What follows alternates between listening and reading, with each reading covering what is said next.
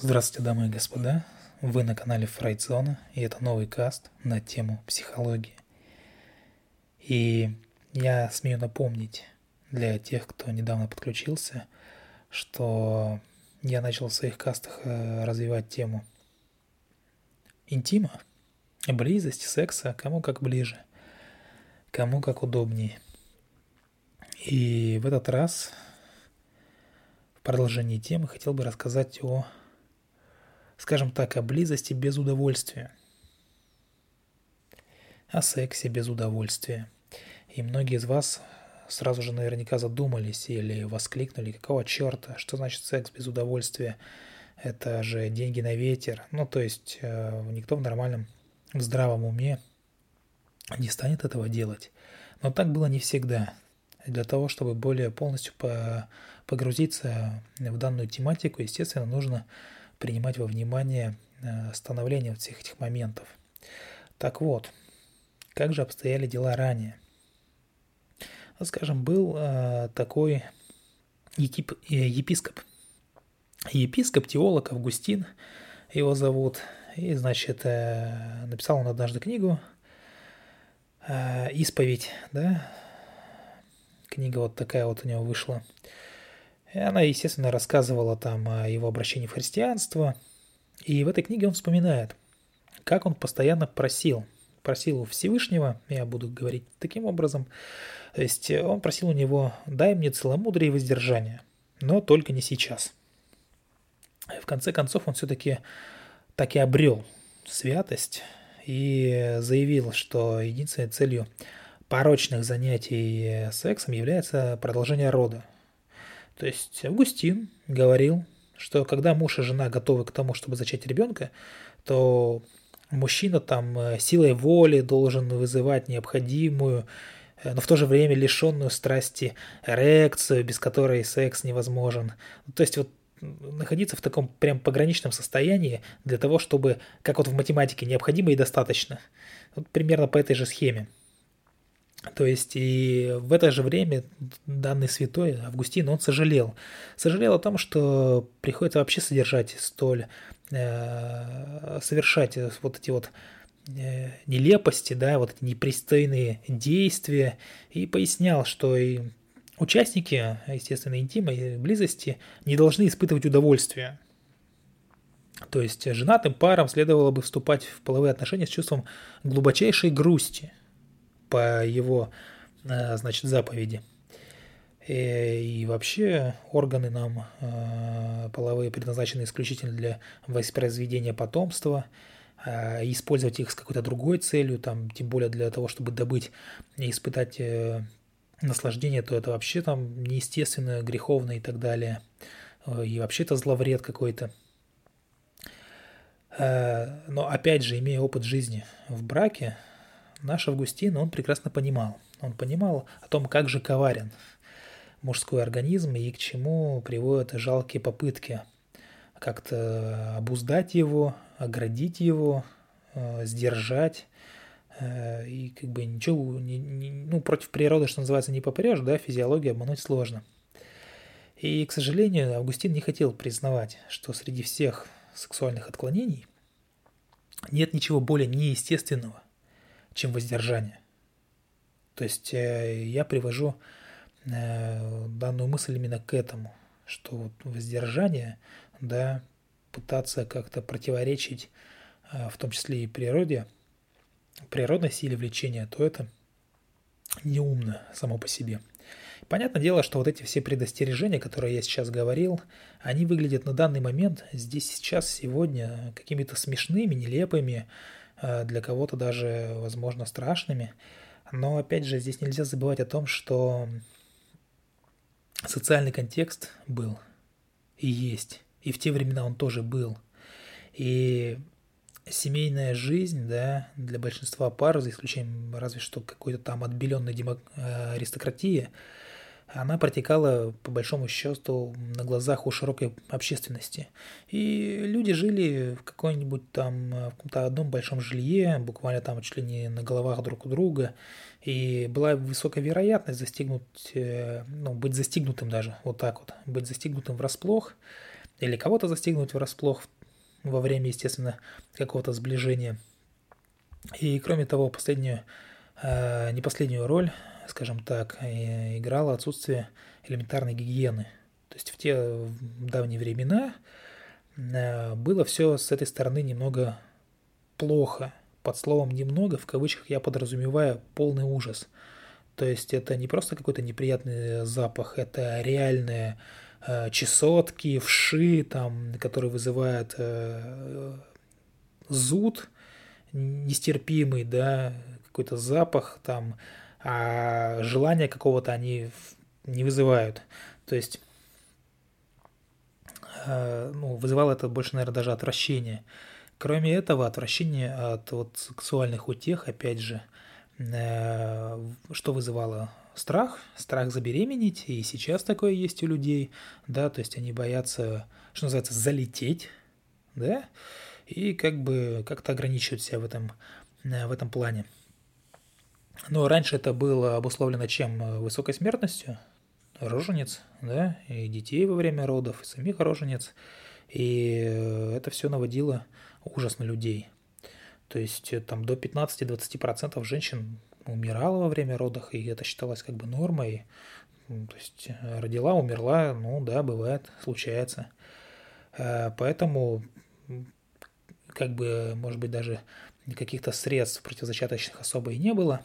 И понятное дело, что каждая близость, она вполне могла сопроводиться дальнейшей смертью. Поэтому шло и вполне как бы отторжение – и наш святой Августин, он определил отношение к влечению на многие века вперед. То есть э, священники продолжали читать проповеди о каком-то там первородном грехе, берущем свое начало там от Адама и Евы и прочее, прочее. И это все как бы так и развивалось.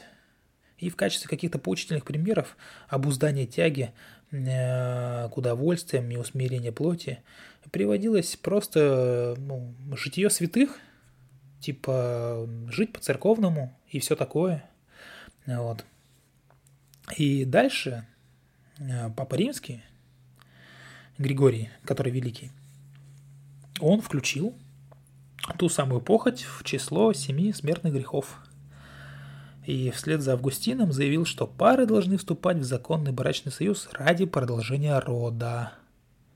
Не ради удовлетворения порочной страсти, каких-то там низменных животных там потребностей, а вот для продолжения рода. То есть э, та самая похоть, да, она будто бы заставляла людей воспринимать друг друга как, как средство достижения собственных целей в эгоистичном поиске удовольствия. И сейчас это тоже прослеживается, такое встречается у людей, которые, ну, для которых секс это действительно поиск э, достижение собственных целей, то есть самореализация. Кто-то самореализуется через это. Но это, кстати, нездоровая самореализация, естественно. То есть и э, как бы э, погоня за страстью, заставляющая забыть об истинном предназначении человека на земле, она была под запретом. Естественно, препятствовала попаданию в рай, но и отсюда со всеми вытекающими. То есть люди, у людей была вот такая вот церковная идеология, они ей придерживались. Ну, или, по крайней мере, старались придерживаться. И дальше что происходило? Э, дальше Данте Алигьери, он развил существовавшее в то время представление о грехах. Естественно, в своей бесподобной божественной комедии, кто не читал или там хотя бы анимацию не смотрел от Данте, я рекомендую. И э, в одной из трех ее частей, именно в чистилище, да, Данте дал оценку каждому из грехов, расположив одни где-то ближе к краю, другие ближе к аду, и э, все это он проанализировал. И э, взаимосвязь нашел между конструктивной силой тяги к красоте человеческой личности и тела в целом и разрушительной силой навязчивого сексуального влечения. Кстати, здесь хочу сделать небольшую ремарку. Мне всегда было интересно, вот люди, знающие, э, понимающие, да, вот все эти круги ада, колодцы и так далее – Э, те, кто меня сейчас слушает, если у вас есть возможность как-то сообщить, может быть, в нашем телеграм-канале, написать комментарий к этому подкасту, почему э, настолько четко и прям точно расписанные круги ада со всеми там слоями и так далее, но совершенно никакой точности нет по раю. Ну, такой вот схемы нету, как там в рае обстоят дела. Кто знает, напишите, пожалуйста, мне вот интересно. Ладно, продолжим. И э, в своем видении греха Данте оказался, естественно, менее суров, чем какие-то там строгие отцы церкви. С его точки зрения между любовью и страстью лежит э, какая-то вот такая тоненькая грань, переходящая, размытая, неосязаемая грань. Э, и за похоть в ад попадали те, кто ставил разум в зависимость э, от плотских желаний. И к этой категории он сел там распутников, прелюбодеев и прочих грешников, не сумевших обуздать какие-то животные инстинкты. Что было далее? Э, далее э, негативное вот это воображение, изображение сексуального влечения, оно продолжилось. Э, но вот божественная комедия, она лишний раз напоминает о том, что насколько строго регламентированной была жизнь в средние века. Там в начале эпохи Возрождения тоже. И власть какая-то, ну, которая была обличена католическая церковь в том числе, она была неоспоримой. То есть вообще никто не ставил под вопрос то, что диктует церковь. Такого не было. То есть церковь говорит да, значит да, говорит нет, значит нет. Все. Каких-то а почему, для чего, не было это ничего. Была четкая церковная идеология. И это все склоняло людей, да, людские помыслы какой-то там к лучшей, дальнейшей загробной жизни. То есть э, человек для чего там жил? Он готовил себя к дальнейшей жизни, той, следующей жизни. Вот его цель была. Вот, и священники, естественно, порицали, как-то ругали вот и чувственность, и все прочие плотские радости. И главной целью, опять же, там и поста, и обета безбрачия было э, некое обуздание, усмирение э, плоти, да. И одним словом, ради рая нужно было отказаться от удовольствий при жизни. То есть, если далее рассматривать, то церковь, понятное дело, она смотрела на сексуальную функцию в отрыве от психологических каких-то процессов – ну, где церковь и где психология, да? То есть церковь, в принципе, отказывалась признавать, что человеческие существа – это не просто набор каких-то там органов, которые там где-то как-то слеплены там воедино и все. Священные служители вообще не хотели видеть в сексуальном влечении вдохновляющую, какую-то жизнеутверждающую силу, и уж тем более источник удовольствия. То есть, ну, это как-то было э, в их глазах, в их видении вообще есть, э, даже не рассматривалось, в принципе не было такого. И, конечно, тогда никто и не знал ни об эволюционной, там, какой-то психодинамической психологии, ничего этого не было. Точнее, это все было, э, имеется в виду, как, э, как наука, психология еще была, не была поставлена. Не было ни какой-то психологии развития, ни теории семейных систем. И э, церковники и не стремились-то особо осознать значимость сексуальных каких-то утех, какой-то сексуальности в биологической структуре человечества – они не видели связи между там, полом, сексуальностью, индивидуальностью, развитием человека. И кроме того, они не делали различий между просто любовным слиянием и сексом. И максимум, с чем они могли там кое-как смириться, кое-как как-то примириться, это супружеский секс, опять же, да, э, для продолжения рода. Но и тот как-то строго ограничивался. И при таких вот ограниченных познаниях в психологии и более того, крайне негативном э, к ней э, отношении, не было никаких шансов на то, что церковные отцы, они пойдут навстречу э, своей биологической природе. И напротив, даже с высоты своего положения они властно привергали физиологическое наследие человечества – то есть дух там на первом месте, свяще... световство там какое-то, священность на первом месте. И на протяжении многих э, столетий церковь, она сохраняла свое влияние на отношение людей к половому влечению. И я это поясняю для чего? Для того, чтобы э, люди понимали, как вообще сексуальность становилась. Почему она сейчас такая, а не другая. И теология вообще э, оставалась незыблемым, незыблемым таким вот авторитетом, нерушимым, несокрушимым э, в этом вопросе. В конце концов, первых проходцы в области исследования человеческой сексуальности, э, такие как, э, ну, например, Альфред Кинси, э, психоаналитики, Фрейд или Теодор Рейк, Эрих Фром, они помогли Они помогли изменить устоявшееся мнение по столь ну, насущному вопросу, животрепещущему вопросу. То есть они предположили, что сексуальность не ограничивается только лишь каким-то физическим половым актом. Они распознали психологическую ди- динамику, психологический процесс в этом всем. И что еще важнее, они помогли людям понять, что к сексуальности следует относиться как естественной составляющей человеческой жизни. То есть это не тот момент, от которого надо как-то оградиться, а от которого надо как-то закрыться или там издалека подсматривать на него там через забор или в щель там в какую-то или еще как-то.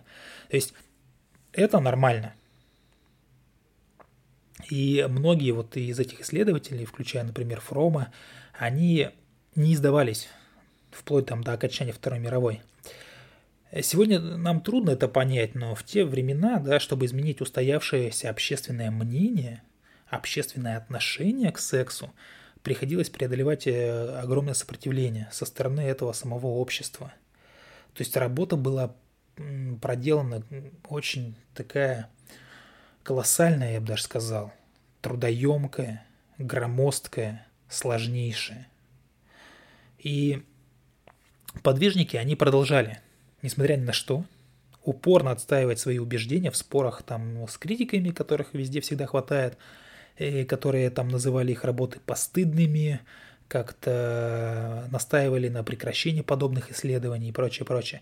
И приверженцы так называемой старой веры, они утверждали, что человеческое туловище, туловище именно, да, э, там голову, руки, ноги создал Бог, а вот как раз таки половые органы докрасил, что называется, добавил дьявол, да, штрих такой, подкинул.